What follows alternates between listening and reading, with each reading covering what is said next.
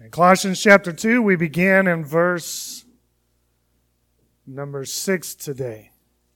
Colossians 2, beginning in verse number 6. It says these words, Therefore, as you receive Christ Jesus the Lord, so walk in him, rooted and built up in him and established in the faith, just as you are taught, bounding in thanksgiving. See to it that no one takes you captive by philosophy, an empty deceit according to human tradition, according to the elemental spirits of the world, and not according to Christ.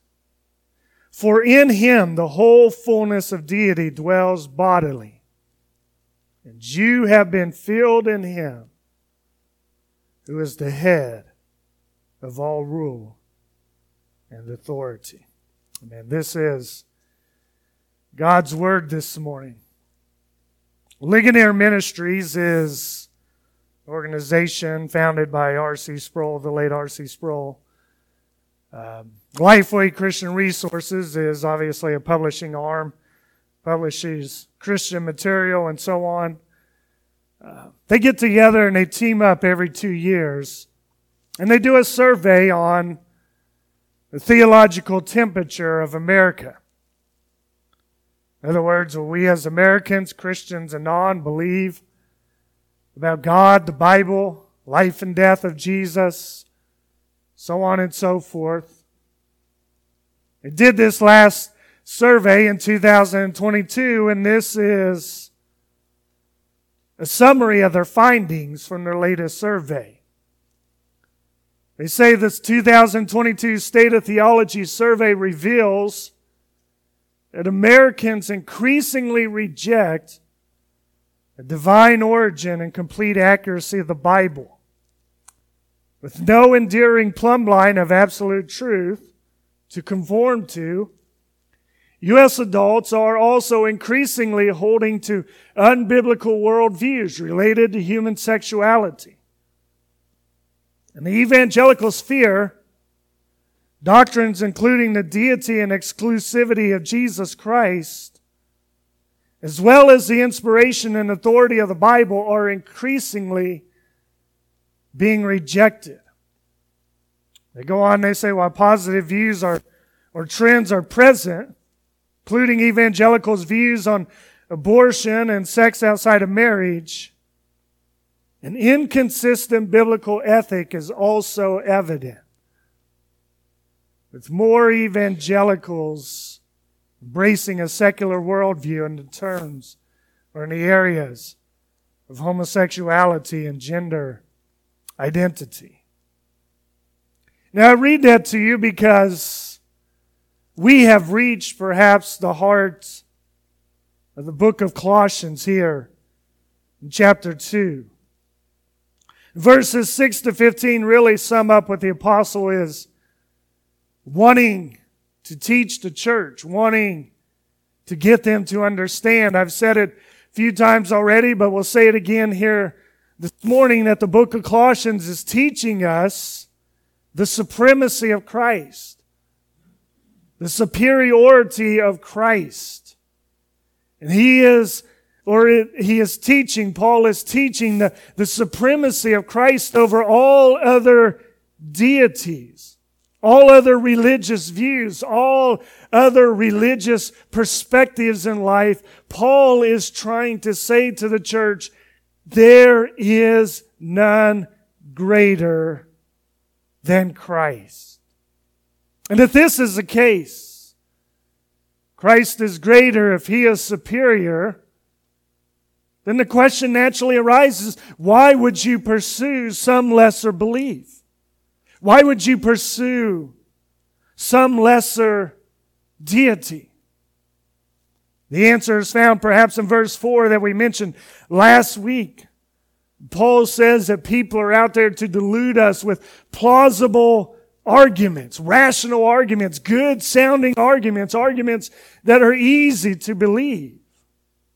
The problem that Paul is confronting in this letter is that there are those coming to the church in Colossia and telling them there is a better way. There's a truer way in Christianity. There is a better path to God. As one commentator states, they are offering a philosophy which offers salvation through knowledge of spiritual powers, observance of religious practices, are trying to convince this church that this teaching that Paul has been giving to them, it's all fine and well and good.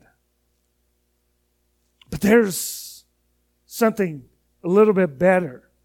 And we'll get more into this as we progress through this chapter in the next week, but I do want to point out to you that what the church of Colossia was facing in their day and hour is in a lot of ways what we are facing today.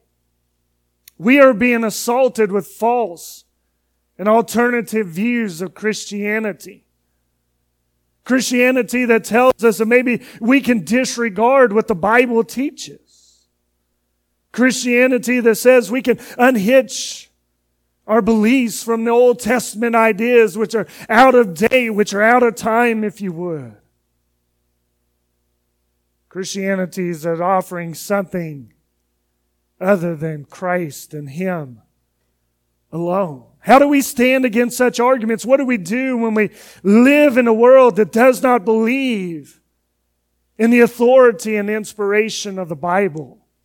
The deity of Christ and the sufficiency of the work of Christ on the cross to forgive our sins. What are we to do? The answer is found in the title of this message and in the verses that we are looking at today.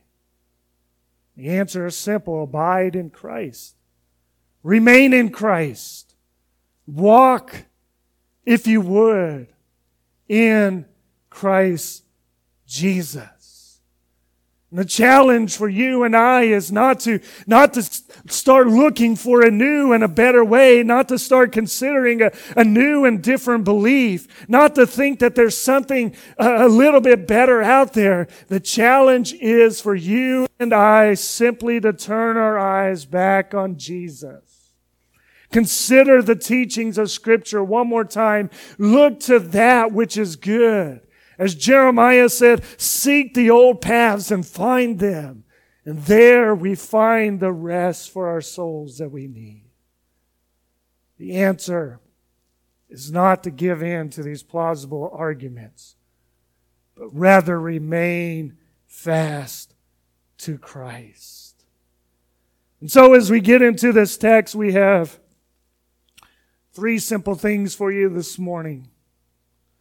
First of all, we have the command. And then we have the caution. And then finally, we have the counter. The command, the caution, the counter. Write it down and you can sneak out and go sample the food if you want. or you can stick around. If everybody leaves, I'll never do that ever again.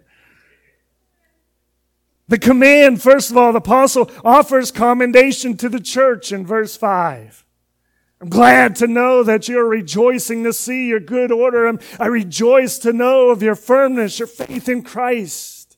And then in verse six, we notice he issues, he issues a command. Therefore, as you receive Christ Jesus the Lord, so walk in him. Therefore, as you have received Christ, so continue to walk in Him. As the old saying goes, and the joke of every pastor and Bible teacher throughout time, when you read the word therefore, you should find out what it is there for. This is a conjunction. The apostle is telling his readers in light of everything that I have just told you this is what you should do. This is how you should act. So what did Paul tell them? Well, we remind ourselves, beginning in chapter one, he told them that Christ is the firstborn. He's the image of the invisible God, the firstborn of all creation. Christ, Paul has told the church that Christ is the head of the church, that Christ has all authority and power, and that he is reconciling all things in this world to the Father through his death on the cross. That Christ is the greatest, the supreme, the one who is worthy of all worship and allegiance. And then he says, as you have received Christ, as you have received this message, as it has been taught to you, so walk in this message. Paul uses the word receive here. He's alluding to the concept of Jewish teachers of the law who would pass on traditions to their students. As the disciples would walk with him, they would follow them, much as the disciples walked and followed with Jesus. They would pass on their teachings and their traditions to their students. However, what the church had received was not merely traditions and teachings about Christ. They had received Christ himself. And of course, the word walk here is the idea of living, behaving, according to God's laws, according to the way of Christ. Paul talks in chapter 1 verse 9 again of walking in a manner worthy of the Lord. You know, we as Christians are called to do more. Simply raise our hands or fill out a connection card or whatever you may do. It's, it's more than just walking a sawdust trail and shaking the hand of the preacher. The call as Christians is to live our lives in a way that demonstrates that you believe what you say you do. Nothing worse than being a parent and having to teach your children to drive. And I've not gotten any better my third time around here. Because when I'm sitting in the passenger seat, it's, it's so easy to say to them, stop behind the stop sign, come to a complete stop, right? I was taught to count to three Mississippi or whatever. And then you ease forward so you can see through the intersection. And when the intersection is clear, then you proceed. Right? Because that's what the book tells us to do. And then, of course, when you're in the driver's seat, and you do at least what we call out in Kansas a California stop, which is we just kind of roll through it. and then your child is next to you. It's like, you didn't stop there. You have to say, do what I say, not as I do, all right? Trust me, okay? Yeah, you only have to take the test once in your life if you're good, but here you are. What do we do? We, we are supposed to, as Christians, really demonstrate and believe and show, I should say, that we truly believe what we say, that Jesus is the way. He is the hope. He is our Messiah. Paul says, as you have received this, so walk in the way that you have been taught. How do we walk in it? Well, Paul gives us three ways here verses 6 and 7 as you have received Christ now walk in in verse 7 rooted rooted and built up in him established in the faith just as you are taught abounding in thanksgiving. Notice as we have been rooted in Christ now we are to be built up it's not that we plant a tree by sticking it 30 feet in the air and saying, hopefully the tree will grow that big. No, we, we put the seed deep into the ground. As it is established deep in the ground, then it grows massive feet to the air. And then as we're taught, we are now to be established, established in the faith, established in the truth. These are different ways in which the apostle is talking about growing about becoming strong and resilient. We as Christians are, are not to be lives of stagnation, lives of just blah, lives of just nothing, but we are to be striving to walk closer to God each and every day. But we have to walk in Christ. We have to be rooted in Christ. We have to be established in Christ. And then notice what ties it all together. We are to abound in thanksgiving. We are to abound in thanksgiving. I was reading through this and studying throughout the week. I found one commentator that wrote something that was so good. Well, I just need to copy it and quote it to you. He says these words to be bursting with thankfulness is a true witness of the Spirit within us. For the voice of thanksgiving speaks without ceasing of the goodness of God. It claims nothing. It sees no merit in man's receiving, but only God's giving. It marvels at his mercy. It is language of joy just because it need look no longer to its own resources. It is an expression, a dependence on another. It is the speech of the psalmist, and it is the natural tongue of the apostles. It's also heard on the lips of the weakest Christian on his knees. Then the commentator goes on and says, Here is a fine test by which we may test the authentic quality of our spiritual growth. To be filled with gratitude is to be filled with the Spirit of Christ. The Christian rejoicing in this blessing of a thankful heart will have his eyes fixed upon the right person in the right place, Christ at God's right hand. He cannot be taken up with himself without being immediately reminded that everything he possesses is a gift of God. The only thing that he can claim to be filled with, which comes from himself and which he can offer to God, is gratitude. You realize how important thanksgiving, thankfulness is in the life of the believer? Is it any wonder in Romans chapter 1 and 2 Timothy chapter 4 that Paul talks about an, apostate age, a backsliding age, and he says one of the hallmarks are that they are unthankful. They are unthankful. What about you? Did you pause this morning to give thanks to God? Did you pause this morning just to give gratitude and worship to God?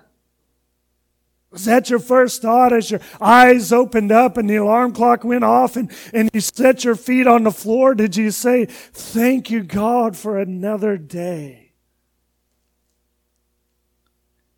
Did you enter his gates this morning with thanksgiving in your hearts into his courts with praise?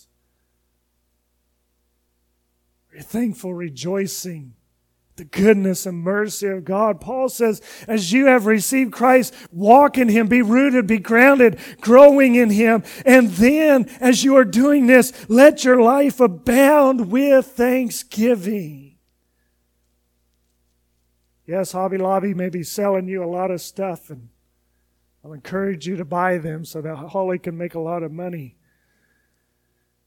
But more importantly, more importantly than the nice things that we may have in our home. It says, give thanks and it quotes verses of thanksgiving. Let it be from our lives, the fruit of our lips, offering a sacrifice of thanks to God. Paul gives us a command as you have received Christ, walk in Him. And then he gives us the caution. The caution in verse 8. Command is to walk in Christ, but the question is why? Why should we do this? Well, verse 8 tells us, see to it. Paul says, and no one takes you captive by philosophy and empty deceit, according to human tradition, according to the elemental spirits of the world, not according to Christ. And the reason we need to abide and remain in Christ is because there are philosophies, there are traditions, there are false beliefs that want to destroy us and to take us captive. Reality is that we as Christians are in a battle for our very souls, very lives as children of God. Unfortunately, we focus way too much on external sins and all these things which are so bad. And, and man, I don't want to get caught, you know, committing adultery. I don't want to get caught stealing or all this other stuff. And we forget that the enemy also wants to destroy us through false beliefs, false philosophies, false ways of living our life. We tend to think of philosophy in a certain way in our day. Refer to philosophy as the study of nature, causes, or principles, reality, knowledge, or values. However, our definition today and that class that you took back in college or high school in philosophy 101 is, is probably much nearer than Paul's would have been. Paul uses this word philosophy here. He is referring to virtually any system of thoughts any system of thought that is contrary to the teaching of Christ. Paul says you need to be on guard. You need to watch out. You need to make sure that no one is taking you captive. Again, we'll talk about this in a few weeks, but a lot of debate on what this heresy was. You go down later in the chapter, as we'll see, you read things such as verse 18. Paul says, let no one disqualify you, insisting on asceticism and worship of angels, puffed up without reason by a sensuous mind. Insistence on asceticism or false humility of, of, of denying yourself, of self-flagellation, if you would. Worship of angels, or as we'll see in this section, a system of legalistic practices was infiltrating the church of Colossae. And the end result is it was undermining the sufficiency and deity of Christ. This, of course, is the end goal. This is the objective. Satan wants nothing more than to undermine the truth of who Christ is and the authority that he has in our life as King of Kings and Lord of Lords. And again, that attack is alive and well today. I heard this last week that the largest Hindu temple in America has recently opened for business. In fact, it's one of the largest ones in the world outside of India. If you want to go, you could probably make it there in a matter of a few hours. It's in Robbinsville, New Jersey, just outside of Princeton. Not too far from where we sit this morning. There are 10,000 statues that are found in this temple. You can worship about anything and everything you want to. Now you hear that and you say, there's no way I'd never, never go to a Hindu temple. And hopefully you would, and if not, then I quit because I'm failing big time. we may not drive to Robbinsville, New Jersey. Some of us, if we find ourselves in Houston, Texas, they find ourselves in one of the largest churches in America. Or more than one occasion, the pastor who has been interviewed on national media has failed to state explicitly that Jesus is the only way to God. Instead has dodged and said, well, he's the way for me. Maybe if we found ourselves in Atlanta, Georgia again, where another really large church, very prominent pastor is, who's now claiming that those that live lifestyles contrary to scripture particularly in regards to marriage, can be accepted and believed or received as fellow believers, fellow Christians. Am I up here this morning trying to just bash mega churches and say, no, no, there's several, several pastors of very large churches that are faithful, that preach the gospel, that preach the good news of Jesus Christ, and we thank God for their ministry. But my point is this morning, even in Christianity, even in church world, we can be led astray. We can be deceived. That's why that survey said increasingly, even in American churches, men and women are rejecting the authority of the Bible the authority of scripture. Many of you have told me stories about churches you've went to or churches you grew up in where the pastor would never ever quote from the Bible, never read from the Bible. The sermon would never contain a single Bible verse in it. Again, we can be deceived by plausible arguments. What do we notice about these philosophies? Paul says they are human based. They are human based. They're not based on the truth of Scripture. No, they're based on human tradition. They're based on what we think, what we feel, what is right for us. It's all about me. Someone is trying to teach you the way to live as a Christian, and all they can say is, This is what I think, and this is my experience, and this is what I believe, and so on and so forth. Maybe, maybe they're telling you the truth right now, but you can be rest assured. If that's all they focus on is themselves, they will eventually be led astray eventually be. Paul, Paul even said it. He said, look, if, if anyone else comes to you, he tells the church in Galatia, even if that person is an angel and they preach something different than what you heard, you are to reject them. You are to walk away from them. Human based religion will never never get you to God. Someone says, This is what I need to do to be happy, and this is what I need to do to live my life. And they try to manipulate you by telling you it's better to have a, a living daughter than a dead son or whatever. They are basing their arguments on human traditions. Human elements are not basing it on the truth of Scripture. Notice these are also false gods says there they're based on human traditions or based on the elemental spirits of the world. Actually, a word is probably demonic rulers or powers.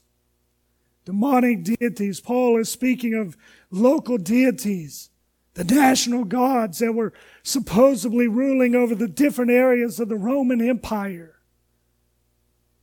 Again, we don't have statues and deities that we can bow down and worship like Paul encountered on Mars Hill in Acts chapter 17 or 18. Man, we have false gods that live in our world today. The God of personal autonomy, the God of personal choice, the God of this is what I want to do, and this is how I feel, and this is the way I'm going to live my life, and how dare you, bigoted homophobe, whatever, tell me what to live and how to live. God of Frank Sinatra who says, I'm going to do it my way, going to live my life. These gods are still alive today. then notice number three, they are also anti Christian. According to human tradition, according to elemental spirits, and they are not according to Christ. They are not according to Christ. Anyone that teaches you anything outside of this scripture, outside of what you heard, outside of what you know the Bible teaches you, they are leading you the wrong way. They will deceive you. And Paul said, they will take you captive. And you must be on guard. You must watch out. You need to be on guard every time you come here on Sunday. So oh, I've heard you preach hundreds of messages. You've always been in line with Scripture. And I pray that I always will be. But you need to be on guard. And something needs to raise up in your mind when I say something that you hear and you say, wait a second, I don't know that that's what Scripture teaches. You need to be on guard when you're buying your books and listen to your music and so on and so forth to make sure that what you hear again does more than just sound good, does more than just comes in, in a nice marketing slick package. You need to make sure that what you hear accords with sound doctrine, with teaching, the truth of Scripture. Paul says, see to it that no one, no one takes you captive we have the command, we have the caution, and finally, finally again, we have the counter. Counter, what's the counter to these false deities? tells the Colossians they should continue to walk and remain in Christ, not be led astray. The reason they should remain in Christ is simple. He is the counter. He is the argument stands against these false arguments and deceptive philosophies. Verse 9 For in him the whole fullness of deity dwells bodily. And you have been filled in him. And he is the head of all rule and authority. So notice these things in Christ you find you find the truth of God is. John said it this way in John chapter 1 verse 14. The word became flesh and dwelt among us and we have seen his glory. Is of the only son from the father full of grace and truth. Verse 18, no one has ever seen God, the only God who is at the Father's side. He has made him no. You want to know the truth about God? It's found here in the person and face of Jesus Christ. It's found in the person and work of Jesus Christ. It's not going to be found in what Congress passes as a law. It's not going to be found in what your professor teaches at your college. It's going to be found in the face of Jesus Christ. This is who God is. Christ, you find the fullness of deity. In Christ, you find fulfillment for your soul. Ancient church father Augustine was the one who wrote those famous words. He said, Thou hast made us for thyself, O Lord. And our heart is restless until it finds its rest in thee. Paul says, You looking at Christ, seeing Him, the, the one who dwells, the fullness of deity dwells. And guess what? He also says, You have been filled with Him. You have been filled with Him. And until you are filled with Christ in your life, you will always be empty. You will always be hungry. You will always be restless in your soul. Because there's nothing that can satisfy you. There is nothing that can satisfy the deepest longings of your hearts. I searched the world, but it could never fill me. Treasures, man's empty praise is never, never enough till you came along and you put me back together. Oh, there's nothing better than you. If you're here this morning, you've tried everything else that this world has to offer, I want to encourage you try Jesus. We don't always promise a nice, easy road. It's not going to make everything great. You're not going to go home and win the lottery. I mean, maybe you will, but good for you if you do. But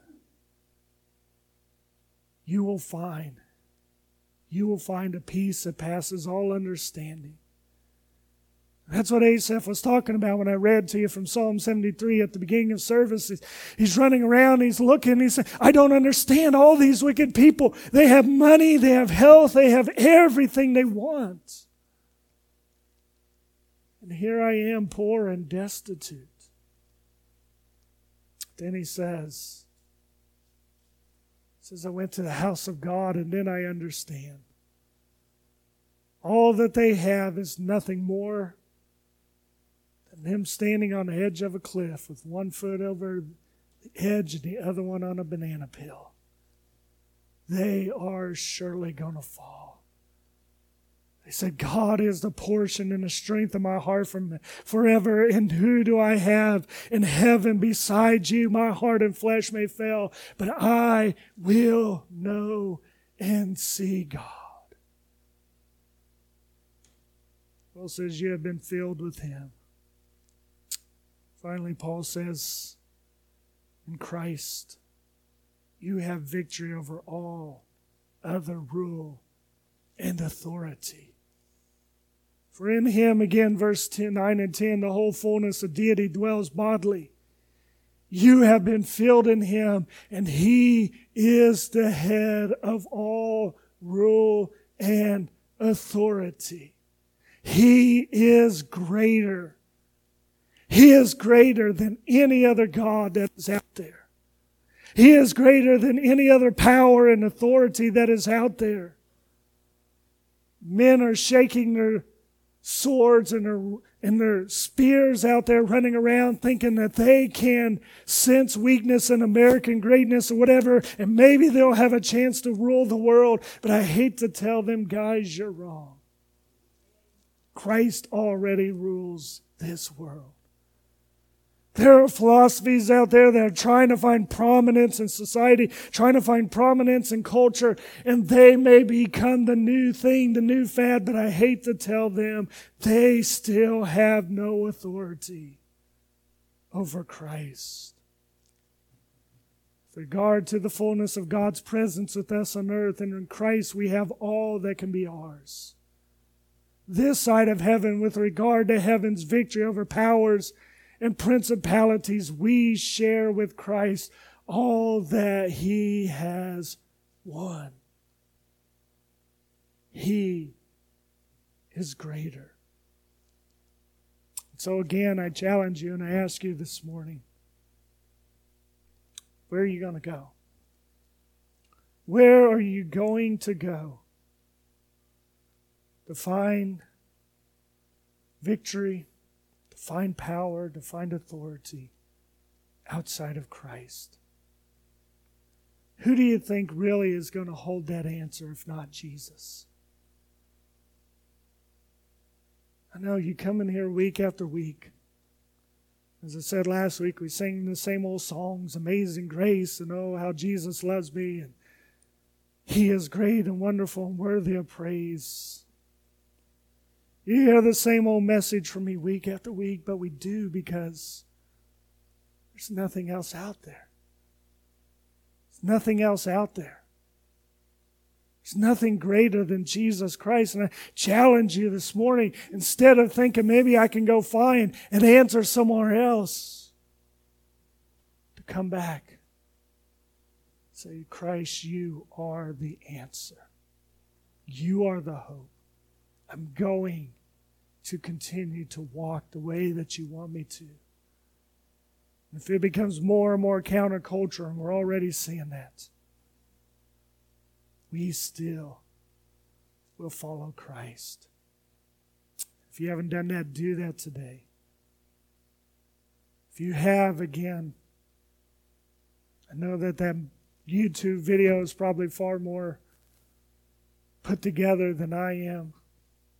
I know that that speech that you heard sound a whole lot better.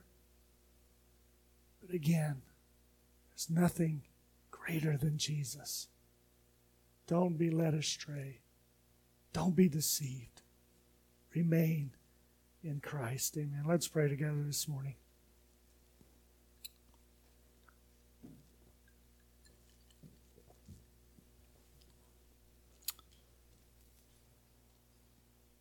Lord, we thank you for this good old story. This good old story that we've heard over and over again. And many of us were brought to church. We rolled around on the floors. We held the hymnals in our hand and we read those precious words over and over again. My sister so and so banged on the piano or the organ and the saints all sang the songs. Lord, we're in a different age and different era now, but thank you. Thank you for these same old songs, these same old words. Christ is enough. Christ is greater. Christ is all we need. Lord, help us as a church not to be deceived. Help us not to be led astray by worldly beliefs, worldly systems, worldly philosophies. Help us to keep our hearts and mind focused on what you have taught us, what you have shown us. Help us to remain true to the story of Jesus, we pray. And I want to challenge you, convict you, stir you here this morning. Though the world is pressing against you, telling you that there's an easier way, there's a better way. That this Christian thing is outdated, that it doesn't make sense in our world. I challenge you don't give in to those lies. And tell your children about Jesus. Tell them about the good news of the gospel. Take them to church, drag them to Sunday school, drag them to VBS. And don't give in just because the school system is teaching them one thing. Don't. Don't give in because, again, your professor at college has written books and been published and all this stuff. Stick with the truth of the gospel. Stick with this message. There is nothing greater. And help us by your grace, Lord, to remain steadfast and true in you, we pray. We ask you for it in Jesus' name. Amen. Why don't we stand here? Let's close with the song, song of worship.